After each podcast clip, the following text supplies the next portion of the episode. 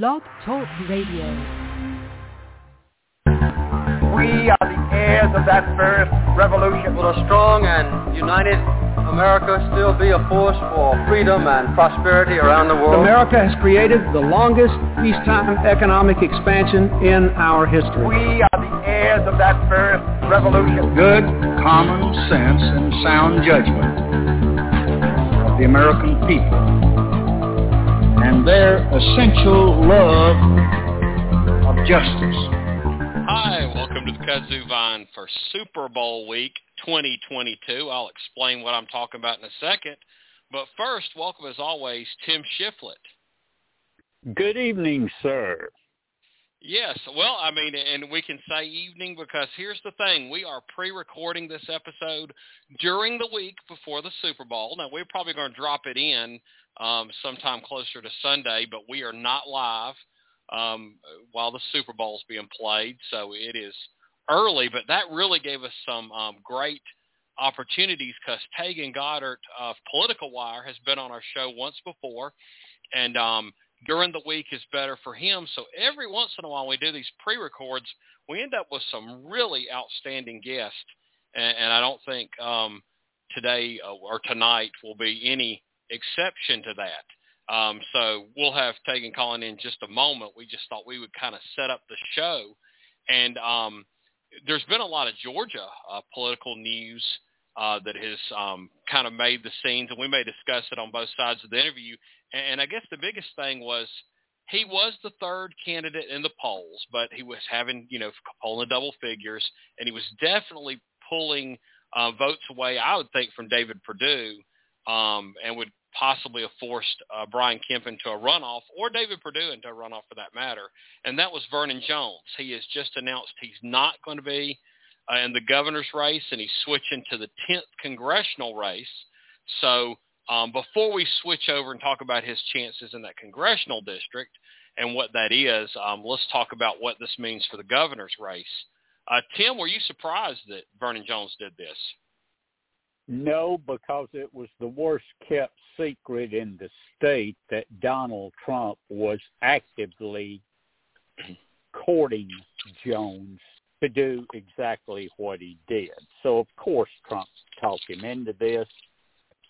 Um, and I, I, with the idea of coalescing the anti-Kemp vote uh, into one candidate. I don't know how well that will work out. It would seem to me, just as a casual political observer, that the more anti-Kemps there were, the more likely perhaps that he would be forced into a runoff and an incumbent that uh, gets thrown into a runoff is wounded uh, more times than not mortally, isn't he? Yeah, well, well, I mean, if if you ask me the question, was I surprised? I'm not really surprised with anything Vernon Jones does at this point. Um, eh, to be, I guess, kind, I would I would describe his career as erratic, um, unpredictable. Um, I won't say it was ever boring. Um, that is kind. but you know that so nothing would surprise me. I mean, honestly, if I remember that movie from a few years ago, uh, Dick Dick Chair Danny, where he uh, put a bunch of balloons on a uh, you know, lounge chair and float up in the sky. If some reason that, you know, Vernon Jones thought that was a good strategy and he did it, I, I really would not be surprised at this point. Um, so it looks like, you know, there benefits or negatives to Kemp and Perdue in this. Um, it, it looks like you would think that people that have, you know, they'll first decide up or down on Brian Kemp since he's the incumbent. And if they decide no, then then there was a chance that these voters might um, go to Perdue, and that would hurt Perdue. Um, I'm sorry, that would help Perdue. But then, like you said about the runoff, the fact that it may not go to a runoff now, um, you know, complicates matters. Uh, you know, for David Perdue because now he has to win it in the first round. I would think. What do you think, Tim? Well, the you know, seriously, there's there's there's two main candidates left now. There's not going to be a runoff. I'm still thinking that the more the merrier approach of the anti-Kemp forces would have been the one to do. it, it isn't just that they might oppose Kemp, but it might be a new candidate might enter the race, and somebody that was wavering would say, you know, I like this guy, so I'm going to vote for him. It, it's not just the hardcore anti-Kemp folks we're talking about here. It's people that are kind of wavering on the line. It, there's just a few of them, but you want to grab them because a few of them might mean, well, you win. Uh, now Trump is wanting, I suppose, and I keep mentioning him because this is all Donald Trump's doing. He's wanting to test a theory. Can I beat Governor Kemp one on one? I believe yes. that I can. Well, let's That's put a pin in, in in this discussion right now, and let's switch over. And we're so excited to um, welcome into the Kudzu Vine for the second time from Political Wire, Mr. Taegan Goddard. Welcome, Mr. Goddard. Uh, hi, how are you guys? Thanks for yes, having me. uh, Yes, doing great. Um, you know, I think the last time we may have had you say a little bit about Political Wire, but you know, honestly, I can't imagine anybody would listen to our show and not already read Political Wire. If someone is listening to our show, stop listening and go read Political Wire and then come back and finish the show because it is absolutely the best resource for political news in the country. Well, you're very kind. Thank you, and uh, I hope uh, anybody who hasn't seen it uh, does stop by and uh, and then keeps reading it uh, every day, as uh, so many have. But you're very kind to say that. Yes, there's one of those uh, newspapers or TV shows. If you've missed a day, you've missed a lot, or if you've missed a show, you've missed a lot. I forgot who that was, but that would apply um, to what you've got on your site. Um, well, let's kind of just start off, um, uh, is, and that just just talk about the kind of the fundamentals of the 2022 midterms. Uh, right now, I've heard many political pundits say if the election was held right now, uh, the Democrats would not do well. The Republicans would do well. Uh, first, do you agree or disagree with that assessment? Well, it's it's hard to argue against history, um, and history really is where most people are basing their forecast right now. In uh, the first midterm election cycle of a, of a president, it is very very hard for the president's party to do well in these um, in the first midterm elections. There tends to be a backlash against the president, um, against his party. And the thing that we know about our times today versus, you know, 20 or 40 years ago is that everything right now is about in our is about the party in our very partisan times. So people have chosen their teams and the backlash will be against, you know, will most likely be against Joe Biden. That said, there are some uh, there are some uh, reasons why Democrats might be a little bit more hopeful. The biggest one has been on the redistricting uh, that has taken place. Um, you know, as it, as it takes place every 10 years um, and is taking place right now. Um, by all accounts, it looks like the Democrats actually might come out a few seats ahead of where uh, of where they were just before this process started. Meaning that as each state uh, reapportions uh, their districts, draws the lines in new places, that the Democrats might end up picking, or at least, I mean, nothing is known until we actually have the elections, but there are there are there are at least two or three districts, two or three districts that are more favorable to the Democrats so far in the redrawing of these districts so far. That goes against all expectations. Uh, it was it, it has been assumed for many years that just like it was 10 years ago, that the Republicans would have an advantage uh, in this redistricting because they controlled more of the redistrict, redistrict, redistricting apparatus uh, in these states. But for a variety of reasons, Democrats seem to have pulled out ahead. So that's hopeful. So in a House of Representatives where the Democrats currently have a have have a margin they can only lose four votes right now getting an extra two or three seats is a big deal um, you know assuming everything else is equal. The problem with that however is that there are a lot there of of, of the marginal seats um, of which you know of of the competitive seats the seats that you know there might be 25 or 30 seats that are considered quite competitive right now if there is a red wave so to speak towards republicans because of a backlash against president biden an extra two or three seats really isn't going to be enough for the Democrats to keep control of the House. So that's really what they're what they're up against. And one other factor that I'll mention um, about the midterms that is so important, a lot of people wonder why there's this focus in the political media on the president's approval rate. Um, in, it actually, one of the reasons for that, even though Joe Biden will not be on the ballot in 2022, uh, his approval rate is probably the biggest factor in terms of predicting what will happen in those elections. And so if his approval rate stays in the high 30s or low 40s, which is where it is now by most of the polling averages, that looks pretty grim for Democrats. If if it gets up into the high 40s or even crosses the 50% mark, um, all bets are off. Democrats could have a very good year. Yes, I, I think you made a good point about the redistricting, and we know some states Democrats controlled the process, and there were gains there. But in some states like like Georgia, like um, Florida, um, other growing areas that you know either gained seats or did gain population, the Republicans controlled the process, but only picked up seemingly a seat or two in the states.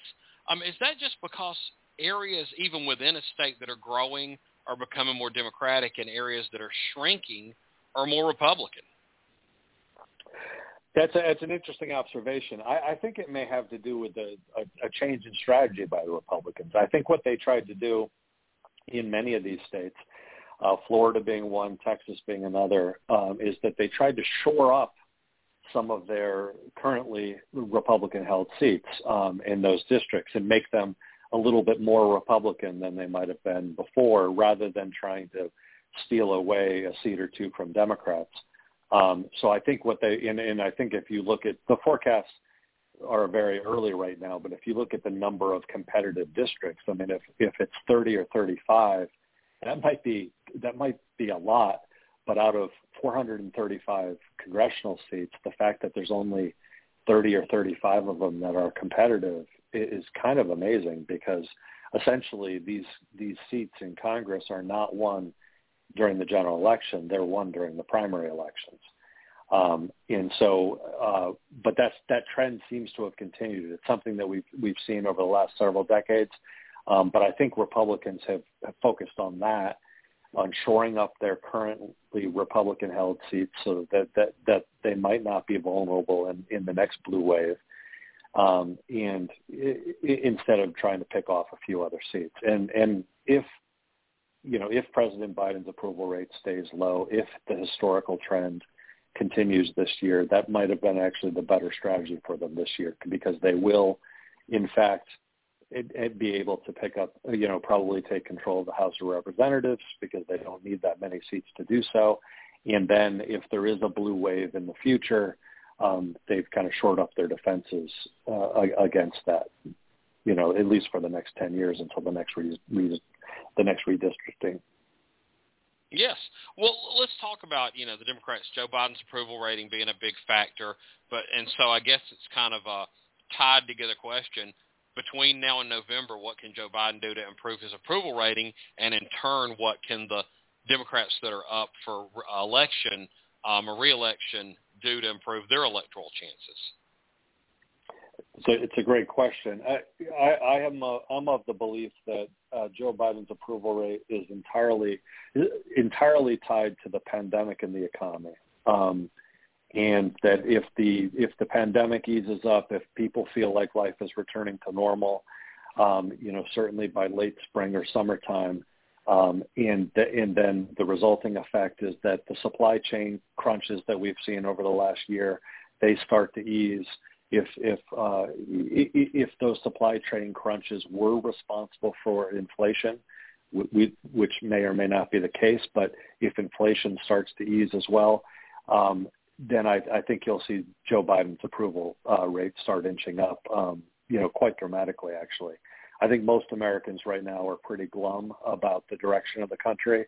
I think a lot of that is really tied to the fact that we're we've been two years in a pandemic, um, and if in fact uh, we we are coming out of it, as there's some evidence that may be the case that, or at least that's coming in the next next few months, um, I think you will see a rebound of Biden's approval rate. So if that happens, it could be a very exciting midterm election cycle too. If Biden's approval rate jumps five or six percentage points all of a sudden some of these historical trends may not hold like uh, like they have in the past.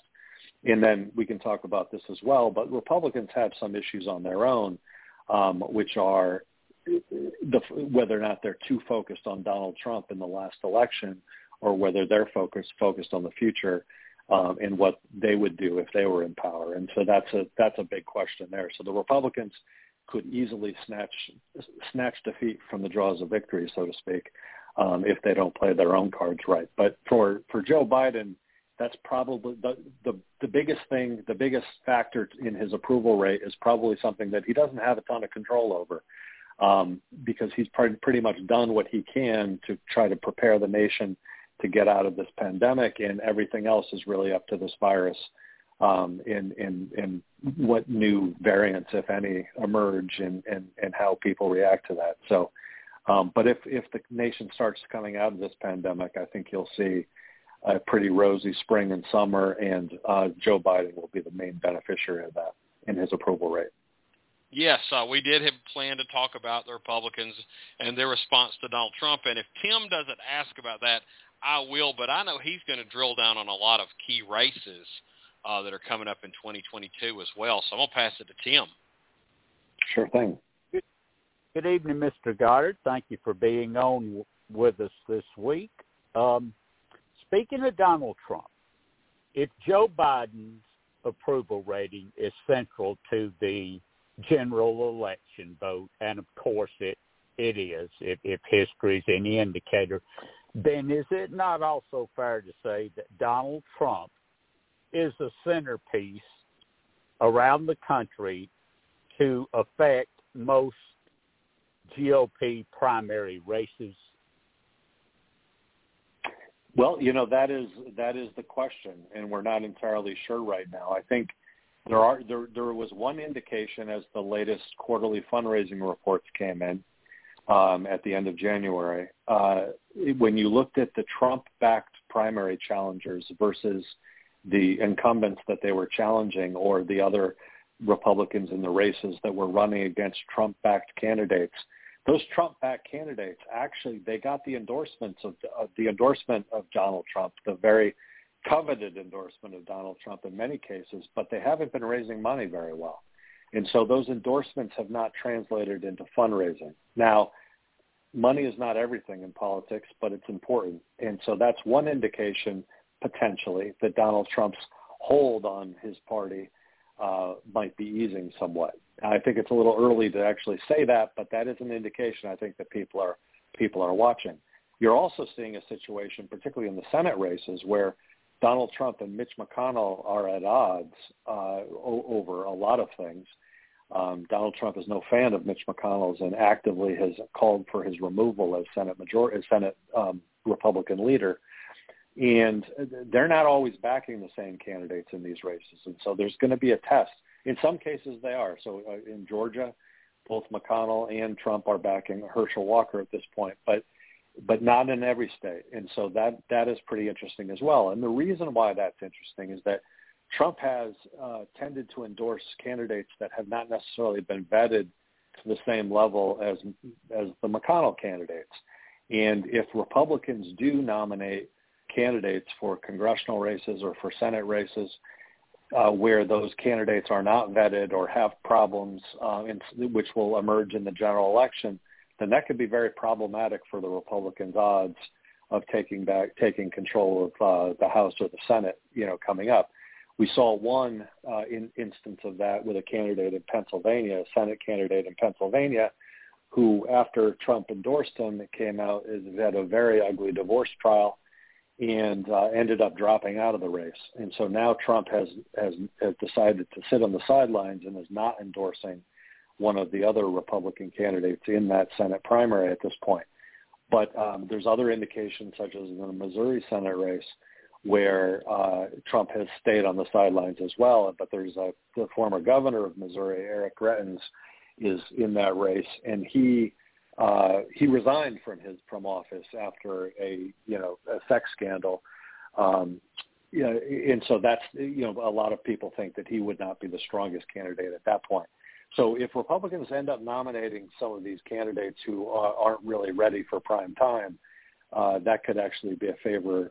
Uh, that that could be a turn in favor of the Democrats in a year that should otherwise not, you know, be good for them. So, the Trump factor is an interesting one. The Republican candidates and the Republican Party itself have kind of bent over backwards to appease him, to to to you know to talk about the issues that he cares about. Um, but it's not so clear that that's that's a winning uh, winning message going forward into the midterm elections, focusing on Trump.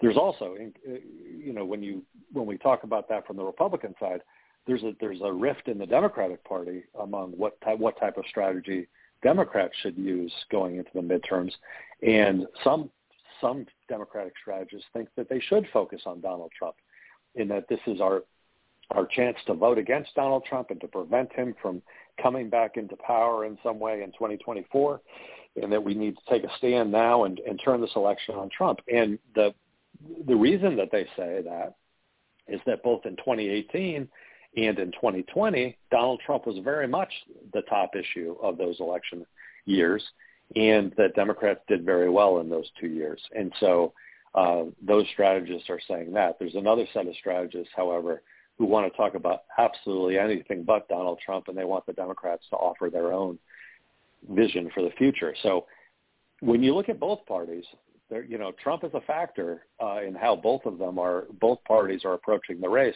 but there doesn't seem to be a, agreement w- within either of the parties about what to do. Um, it's just another one of these curious things about this Trump era that we're living in. Yeah. Now, um, funny that you should mention Pennsylvania in your remarks. Um, surely the most interesting U.S. Senate contest for this year has to be Pennsylvania for several reasons. First of all, well, you know, it's Pennsylvania. And secondly, it is an open seat, which is mm-hmm. always interesting. But it's the third item I want to ask you about. Um, something in the primary races. There's great primary races on both sides.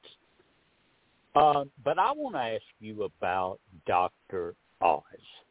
In your assessment, could he win the GOP nomination based solely on his celebrity, or is there another reason he could actually garner this nomination? Uh, th- that is an interesting question. Very interesting question. I, I mean, obviously, I think uh, in Paul. I mean, you you see obviously in Georgia with Herschel Walker running on his celebrity. You know, there's nothing in Herschel Walker's background that suggests that he would be a U.S. senator, except for the fact that he's quite famous as a as a former football player. Uh, Dr. Oz is obviously playing on his celebrity to the extent that up until a few months ago, he didn't even live in Pennsylvania. He actually lived in New Jersey. Um, and so he's, but he's running for Senate in, in Pennsylvania with the idea that people know who he is already, and that and, and because of that uh, knowledge and because he was on TV, that they trust him. That's something obviously that Donald Trump himself relied on to win his election in 2016. So could he run solely on his? Could he win solely on his celebrity? Uh, perhaps. Uh, certainly in a general election, I think that's possible. It, it's unclear, however, what will happen in a Republican primary. Um, you know, obviously it's a different set of voters who vote in Republican primaries than who vote in the general election, and whether or not that celebrity appeal will will matter as much is is unclear. You know, the key to those primaries is really getting out your most avid supporters at a time when primary elections are held, which aren't necessarily scheduled at the time when everyone's thinking about it like they are with a general election. And so it takes a little bit of extra effort to get people out. It tends to be the most uh, the most passionate um, supporters are the ones who tend to go out in the polls, and um, celebrity candidates may not have the most passionate supporters. They may, they could. I'm not sure that there's anything that indicates that Dr. Oz has the most passionate supporters in that race.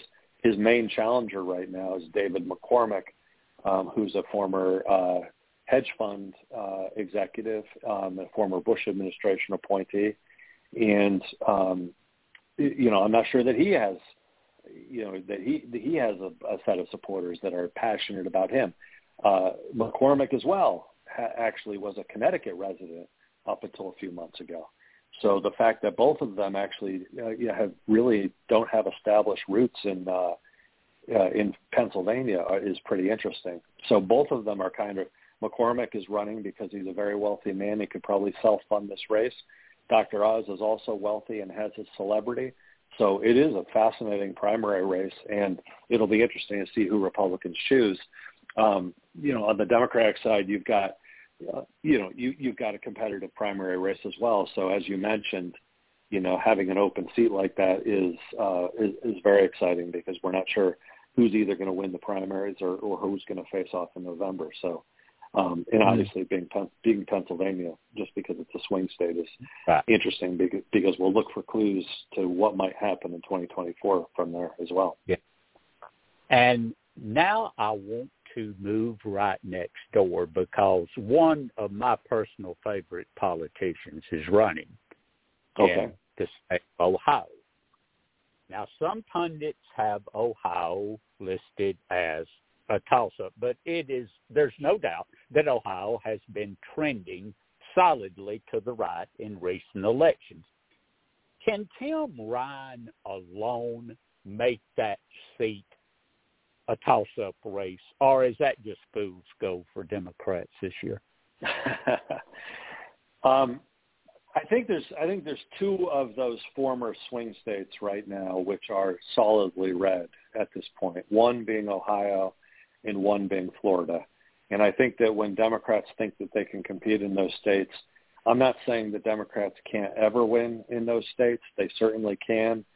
Um, they certainly have statewide officials that are Democrats who have won, but it is very hard, and it is increasingly hard the more polarized our politics gets. Um, the, you know, I would add to that of those of those two states that were once swing states but are now solidly red. Um, I'd add Iowa to that as well. Iowa has it tends to be a very solidly red state at this point.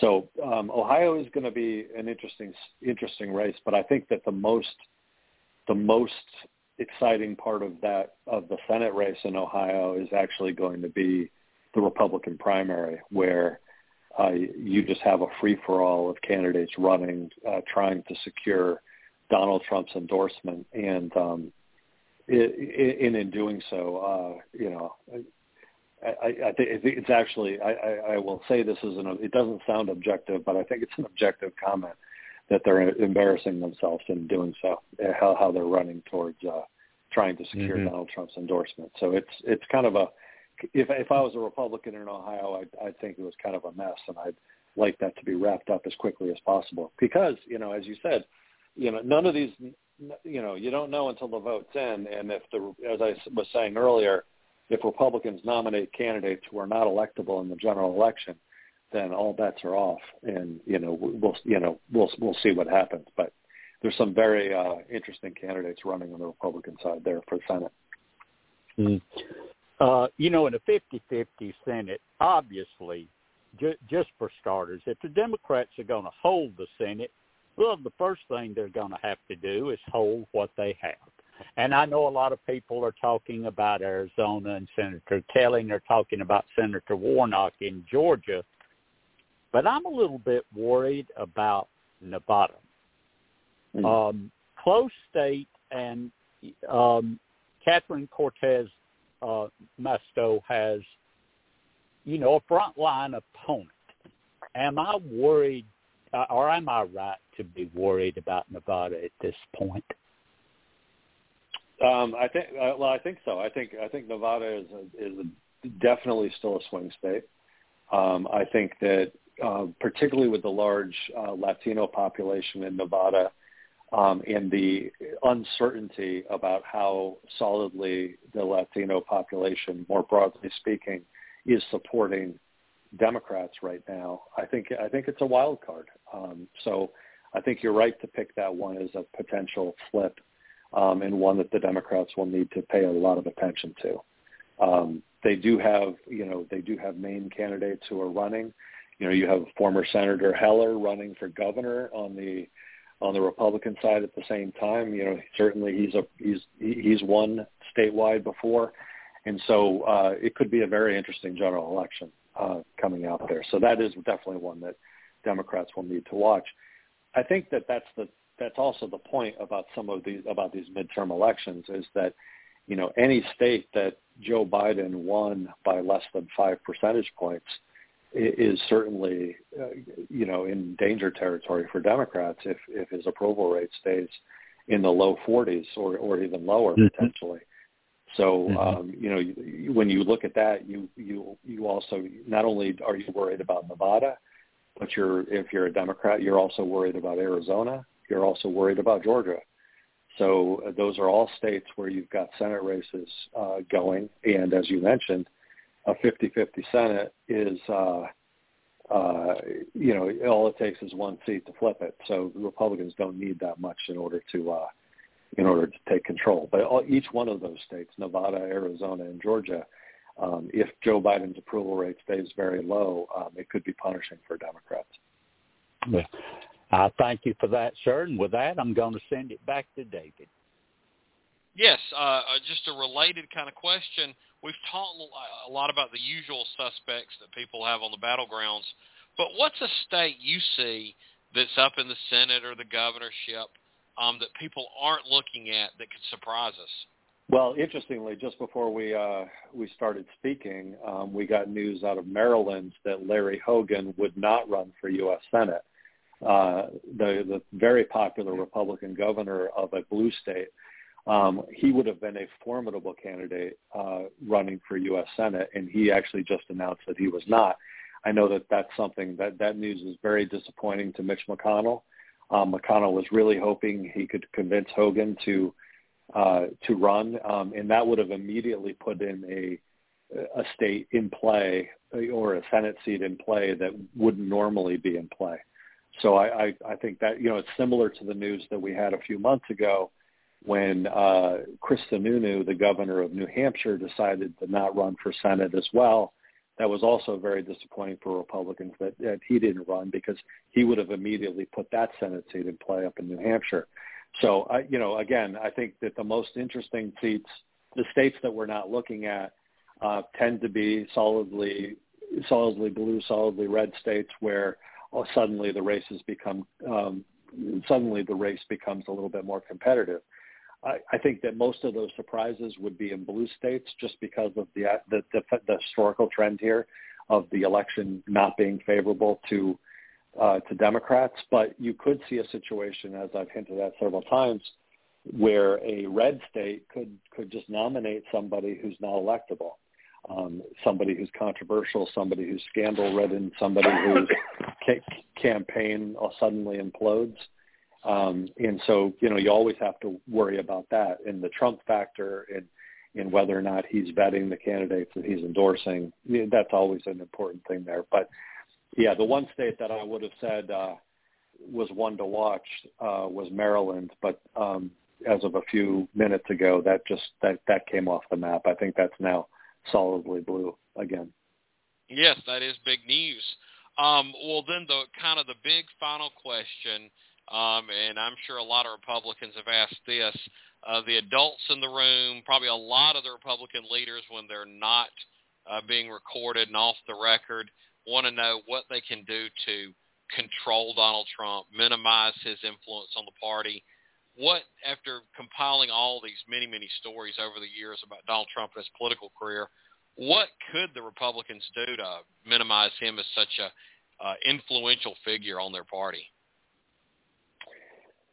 Well, I, I, you know, there are there are some signs that his uh, you know, I think this is a little early, and I don't think you'll see this in much of the national reporting, but there are some signs that his that Donald Trump's grip on the party is weakening, um, and that seems to be counterintuitive when you have the Republican National Committee voting just this last weekend to censure, you know, Liz Cheney and Adam Kinzinger for their perceived uh, abuses um, by not by by serving on this uh, House Select Committee investigating the January 6th Capitol riots. But um, that notwithstanding, um, the one the one bit of information that I found most interesting last week was the idea that that these Trump-backed candidates were not raising money, and that just by getting the Trump endorsement, really did not translate into campaign dollars. So you have a situation in Georgia where you have a Republican primary with uh, Governor Brian Kemp trying to fight off a challenge from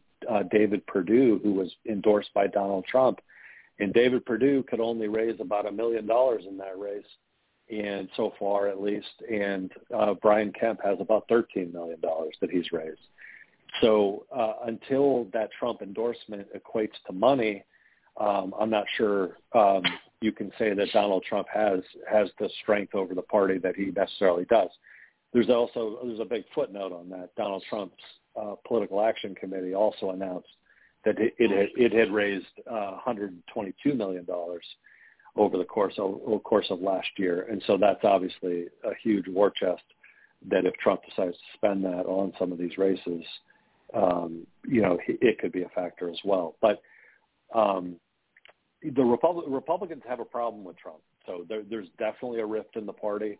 Um, and there's one one side of the party which seems to do everything they can to coddle Trump, um, and there's another side of the party which is a smaller side of the party which is track actively trying to fight him. And I, I would put in that category, you know, Mitt Romney, Larry Hogan, uh, Liz Cheney, Adam Kinzinger, people like that who really think that Donald Trump's direction for the party is the is a direction for you know the destruction of the party ultimately. Um, or, or, or potentially just you know damaging the United States as well. I mean, these are Republicans, solidly conservative Republicans who uh, are really worried about what Trump can do to the party right now. So, um, you know, one of the interesting lessons in politics is that the divided side, the side that's more divided, is usually the side that loses in elections. When, as we move into this midterm election, that's a factor that Democrats have to be watching. If the Republicans stay divided, if half of them focus on Donald Trump and, and his perceived wrongs in the 2020 election, um, that could be really problematic for the party in terms of you know winning back you know control of the House or Senate. But at the same time, Democrats can't put too much weight on that because history is against them at this point. So it's a it, it's going to be an interesting interesting campaign season. So I hope uh, your listeners will tune into Political Wire and kind of track it, you know, from here on out because I do think we're going to see some really interesting twists and turns over the course of the next ten months. Yes, and just kind of one final question. A lot of times they say, "Hey, promote," and you can promote anything you'd like. But what's something coming up on Political Wire that you can maybe give us a little teaser about um, you know, some new feature, author, whatever that might be in the next uh, weeks or months?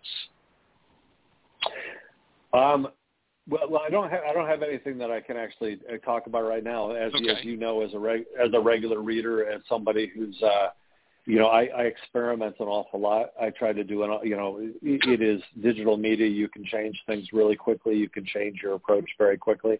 Um, but I, I'm constantly thinking of, uh, of new features to add. Um, the membership program where people get, uh, you know, they get they get a different version of the site which has no advertising, which has, you know, a trending news aggregator which is updated around the clock, um, as well as, you know, some of these bonus newsletters and stuff like that. I'm always trying to add to that bundle so that that becomes a better uh, a better deal for readers. And um, and there are some things coming that I hope to add to that in the near future. But in the meantime, I hope people check out Political Wire because it's uh, if you're in, if you enjoy politics, if you enjoy following elections, it's it's a pretty good place to start. Excellent. Well, thank you so much for sharing your time with us this afternoon. Thank you for having me. I really enjoyed it. Thanks so much. Okay. Thank you. Thank you, sir. Bye-bye. Mr. Taegan Goddard, politicalwire.com. Um, to subscribe, it's $6 a month, which I know um, you know, so many services, it's hard to pick ones, but if you're into politics, it is a six dollars worth spending. I, I subscribe and have never even thought at once about like, oh, well, can I let that one go? Um, whereas I don't subscribe to a lot of different services because you know it just adds up after a while. But Political Wire, when it gives you so much uh, width as far as the political media. Well, Tim, um, let's kind of go back to our discussion with Vernon Jones. I think we kind of, you know, come hit on a point that um, this could be better thing for Brian Kemp um, than one might suspect because it means that David um, Perdue has to kind of beat him one on one at the first, um, uh, you know, round of this voting. Let, let me just mention, I guess Kandiss Taylor is the other candidate that has any, you know, name mm-hmm. recognition, and that's pretty limited in this race. Any chance that she soaks up some of Vernon Jones' vote just because the people that were supporting him, that 10%, just don't like either Kemp or Perdue? No, I don't think so. Kandiss Taylor is a very libertarian-leaning candidate, and generally libertarians, whether they run either in the Libertarian Party line or as Republicans, tend to have a concrete ceiling above them. Uh, the best she's been running in the polls is about 4%. And I think she'll be lucky on primary day to get half of that. Um, and it's going to be libertarian voters that probably would not have wanted to vote for either of the other two main candidates. So yeah, I, I, I don't think that much effect at all. Yeah, I, I don't know how much her campaign will get going. Um, I, I, I find it kind of strange. I think you may be right that she's a libertarian-leaning candidate, but yes, she's a, a, a public school teacher, uh, or involved some way. She has a public school job. I think she was a teacher, and she may be in some other um, part of education. I haven't looked in her bio in a while, but that's kind of odd in that you you make your living through um, government services, and you want to pretty much do away with government. Well, um, well, David, you there. know, you know, and Ayn Rand signed up for Social Security and Medicare, so you know they yeah. talk one game sometimes and play another one. You know how that goes. Yeah. Well, now let's talk about uh, Vernon Jones and the 10th congressional district. Um, and um, I, that that race is being vacated by Jody Hice. I really don't know how much the district changed from where it was before. I do know it's mainly in eastern Georgia. It's um, to the um, east side of Atlanta, well outside of the metro area um, on that border, and um, it's hmm. uh, it, so it's it's pretty Republican leaning district if you're going to elect a Jody Hice. Um, there's a litany of candidates that are in the race, and we can go through those. What do you know about the the new 10th district? It's probably a couple of uh, points bluer than it was. Don't anybody get excited. It was one of the reddest districts in Georgia. It would have to go a ways to even think about being progressive, much less a, a place where Democrats could, you know, might actually snag lightning and win. That may be a ways down the road. And no, I'm not dissing the three main Democrats that have already announced they're running. They're fine people. I'm glad they're showing the flag, but it's it's going to be tough for any of them to win it. So that's where the 10th district is right now. Yes. Um, so some of the candidates in the race, I guess, um, you, you have um, Mike Collins, who's the um, son of Mac Collins. You have Paul Broun, right. Paul Broun, who was in Congress before, ran for Senate, didn't win, and apparently I think he's run before to try to get that seat back. The ex um, state revenue commissioner David Curry is running. Um, you know, and there's a chance that Bill Cowsert, uh, state senator, could jump in the race. And of course, you got well, Vernon Jones. Um, what mm-hmm. do you think of? Uh, can, can does Vernon Jones become the front runner, or does it remain I've been I, hearing a lot about uh, Mike Collins. I, I, I don't think he becomes the de facto front runner unless Trump jumps in and aggressively starts campaigning for him. I don't know how aggressive he's going to be with that.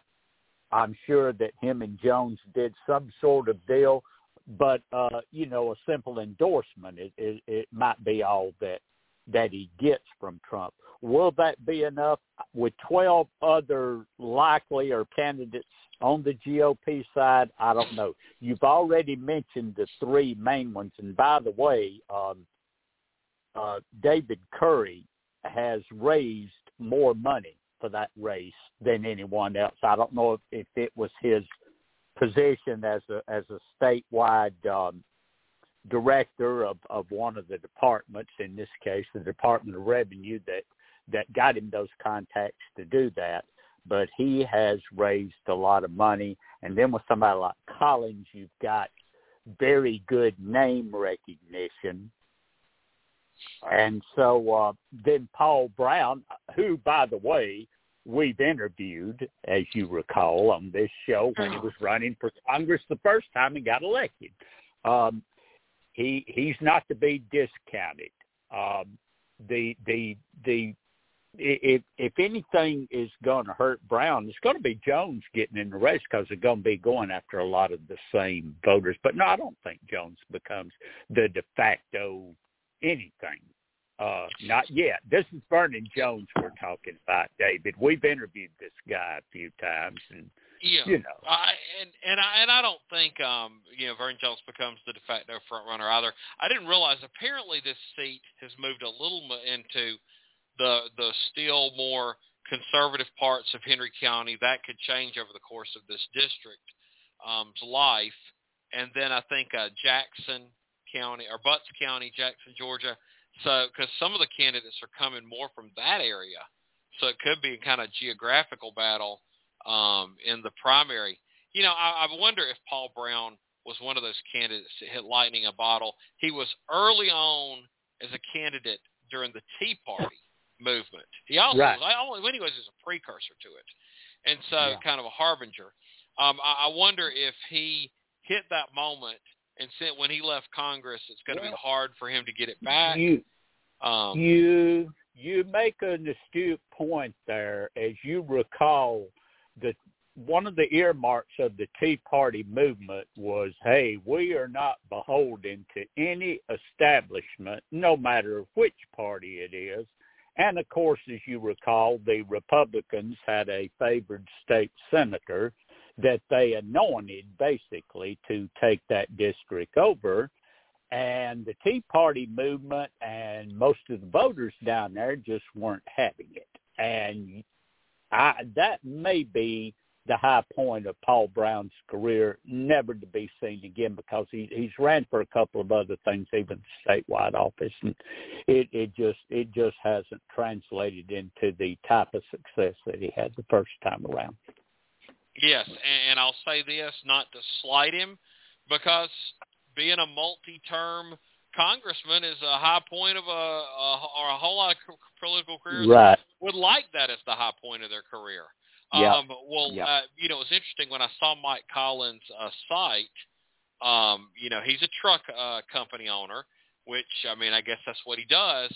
But then this logo, he has the truck, and I'm like, pretty serendipitous moment for running in a Republican primary to then synergize with that.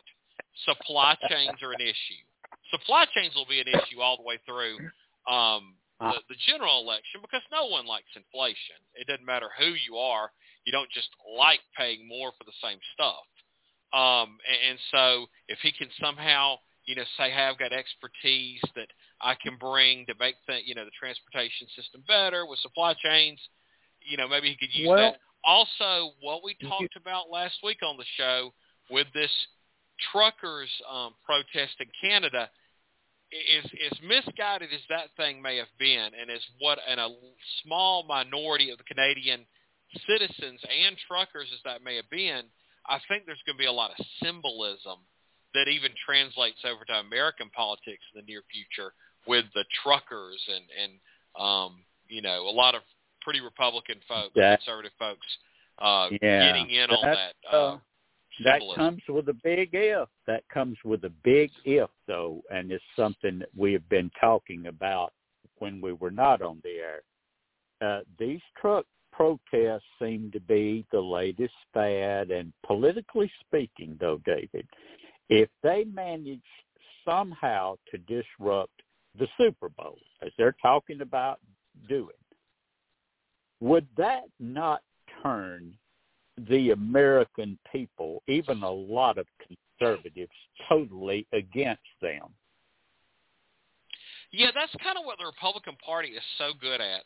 Uh, that they get back in power and they overreach. And there's some far left members of the Democratic Party that do that too. But uh, yeah, the Republicans are so good. Bowl, they they man. they love to overreach and go too far. Um, you know, Well, with things.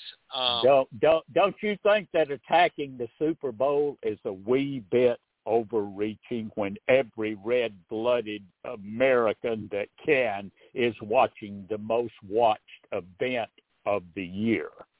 Yeah, I mean, I mean, one would think that if if they were successful, which you know, I, I don't know, and it's and it's to follow up. Uh, you know, Evan told us that other cities in Canada were able to look at the playbook and were able to minimize what happened in Toronto. Although they shut down Bloor Street and apparently part of St. Catharines Avenue, and I've been to Toronto, and those are two major uh, roads in um, Uh-uh. in Toronto, and so um, and then some other places. But then they were we it just got reported earlier today, and it may have been yesterday because we know how um, you know time zones work and all. Um, uh, New Zealand they had a protest there, and so you would think that Wellington, which is where this happened, um, could have then maybe used what happened in Ottawa to prevent it, but they were able to get into Wellington and, and um, really uh, grind things to halt there. And I don't know if it's still going on or how long it'll last in comparison. You know, I I, I don't understand exactly what their end game is. I know what they want, but obviously, uh, you know, Evan mentioned this. They're they're not getting anything they want, uh, except a lot of people weary of them being there and wanting them to leave. You've seen the polling that like 70% of the Canadian people are just against it from the get-go, and over 80% of the residents of Ottawa said, okay, you made your point, now leave. And are they willing to leave empty-handed? I've noticed these folks on the extremes of the right have not been willing to leave anything empty-handed. So the question is, if they don't get what they want, where does this go now? What do they do where they sit or after this? I, I still don't see an end game for them here. Yeah, I, I see no end game in a place like Canada because the country's further to the middle or left than they are. So they're just out of the mainstream. It seems like a lot of folks from the western half of Canada, not Vancouver, um, are just not. Uh, there, there's a real political division there, geographic, but then that's a much smaller part of the country. Geographically, it's that same geographic divide we're seeing really all over the world, particularly in America. Um, so I don't know what their end game is. I will say this: you know, we've always heard the the phrase "read the room." I think a lot of zealots in politics are just very, very poor at reading the room. You know, um, you have some super strong feelings that you have, and either A, people don't agree with you, or B, people don't care about the issue one iota as much as you do, and you carry on about it, and it's like read the room. Um, Mm. and that's that's what I think um, those folks are having the issue with, and if they continue at other places, uh, you know, they'll have that issue too. Uh, well, let's Well, go back. when we- One final thing. Oh, go ahead, Tim. No, you you go ahead. Well, I just wanted to mention. Um, okay, so Vernon Jones, because this all started with uh, with Mike Collins' logo. Um, so if you anybody knows anybody on the Collins campaign that was involved with their graphic design, let them know how impactful that logo was to our discussion today on the Kudzu Vine. Um, I've never seen a, a, a one little piece lead into you know a, a whole different discussion like that. But let's talk about Jody Hice. He's leaving to run for Secretary of State. We know that he's running strong with the Trump backing. He also, um, I think, I've seen a lot of his signs paired up with Vernon Jones signs. And, you know, Vernon Jones, wherever there's a vacant lot, there's a Vernon Jones sign there. Um, Jody Hice signs pair up with him a lot of times. Could this be something Jody Hice kind of helped encourage Vernon Jones to do? Will he then endorse Vernon Jones? Could he afford to, given he has his own race? And then if he does, how impactful would that be to Vernon Jones? There's a three-parter there, Tim. Yeah, boy, I'll say, and and one part I'm gonna uh, think right off the bat is he's going to do everything in his power to not make an endorsement in that race. Uh, it, it would serve no purpose to help him at all. And and I think any help he has rendered to this point has to be at the urging of the big orange elephant in the room, and we all know who we're talking about. And far as purely political, I, I see no advantage to Hice wading into this thing. There's an old axiom in politics that you always run your own race. You don't try to run somebody else's race while you're running your race it would serve no useful purpose to Jody Hice in a statewide race to make some sort of strong stand or endorsement uh, against 11 other Republicans when he's trying to get, you know, trying to win a general election statewide. That's what he should be concentrating on. There is no other reason for him to concentrate on anything other than that. Like I said, anything he does in the district, I would say it's with the urging of Donald Trump, wouldn't you? Yes, I, I think you know Trump's more behind this to try to help Perdue because he just doesn't see Vernon Jones being able to defeat Brian Kemp, and that's a major right. goal of his. Um, it right. would be interesting, and I'll say this: I don't know that if if Jody Hice were to endorse Vernon Jones, it would be this huge thumb on the scale. I'm not so sure even in his old district if he would have that much um, sway. And then, of course, this is a bit of a new district as well. Um, I mean, like, here's the thing. I think in our district, Tom Graves were to endorse a different Republican besides the incumbent, Marjorie Taylor Greene, I wouldn't think that would give that person this outstanding chance to win. Yeah, but um, I but think you could go to different different districts that it's way. It's not the same thing. It's not the same thing. Hice would not be uh, choosing someone over an incumbent. He would be oh, uh, endorsing in an open race. I, I just I'll tell you this. I don't know that um, an African American single male from DeKalb County is going to do real well in a rural Republican primary, um, eh, you know, for Congress. I, I just think mm. I, I'm not sure where Vernon Jones is a good fit for, um, but I definitely don't think it's the 10th yeah. congressional. District. You know what, David? Trump Trump didn't care as long as he wasn't in the race he was in. That's all yep. Trump cared about. Once again, Donald Trump cares about Donald Trump. If David Perdue beats Brian Kemp, then in Donald Trump's mind, Donald Trump defeated Brian Kemp, and it's all thanks to the great Trump, right? Yes, and I tell you what, that ought to be an object lesson to politicians that think that Donald Trump's going to do something for them. Um, you know, Vernon Jones, switch parties, crowds. I don't know how good a Democrat he ever was but he crowd surfed at the events and carried on and just all the support. And then when Donald Trump didn't have any use for him, he's just flecked him aside for David Perdue's candidacy instead of endorsing him. And now he's moved him into this race, which is far from a uh, sure right. thing. And, and so it just shows like this is how he'll use you. And so be careful, um, you know, the, the agreement you make. That's correct. And I just wonder when Republicans at large are just going to get weary of that. Say, you know what? Enough of you. Go away. Are they are they going to wait until he's not actually getting people elected, or they perceive that he's not, or are they just going to get tired of him in general because of the way he treats people? How could anyone get in bed with this guy? Well, How could anybody? Uh, you, you know, here it is. Um, you know, he, he, he runs in 2024 if he gets defeated in the general, because I don't think he'd be stopped in the primary. If he gets defeated in the general, then then he's probably going to precipitously lose support.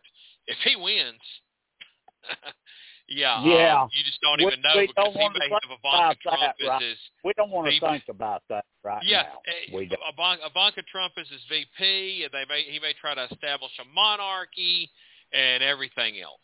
Um, so Yeah. we just don't know where that'll go. So I think that's the whole thing. I, I don't see if we call 2024 the foreseeable future, there's no end to this in the foreseeable future, and then 2024 resolves it one way or the other. Um, We and that's how you have it. Well, um, Tim, uh, I've enjoyed so much having Taegan Goddard on the show. Your discussion with you about Georgia uh, and Vernon Jones, and Jody Hice, and Mike Collins, and all these other Republicans we never uh, spend so much time discussing. And um, hope everyone has a wonderful Super Bowl. Uh, next week on the show, we're going to have Dr. Anthony Chergosky to talk to us about Wisconsin. So we're excited about that. And Tim, it's several days before the Super Bowl. I mean, somebody could kidnap Von Miller or Joe Burrow or anything else between now and the game. But assuming they play a game and everybody's relatively healthy, you got to pick for us. yeah, I'm gonna go with the Rams. Well, and I'll tell you, I'm going to cheer for the Bengals, and so why not pick them if I'm going to cheer for them too? They shouldn't have won the, probably the three games they are. It's definitely the two games they already won, the last two. So why not just make it a clean sweep and just keep winning? So we'll see how that comes out. And until next week, Ben the Kudzu Vine.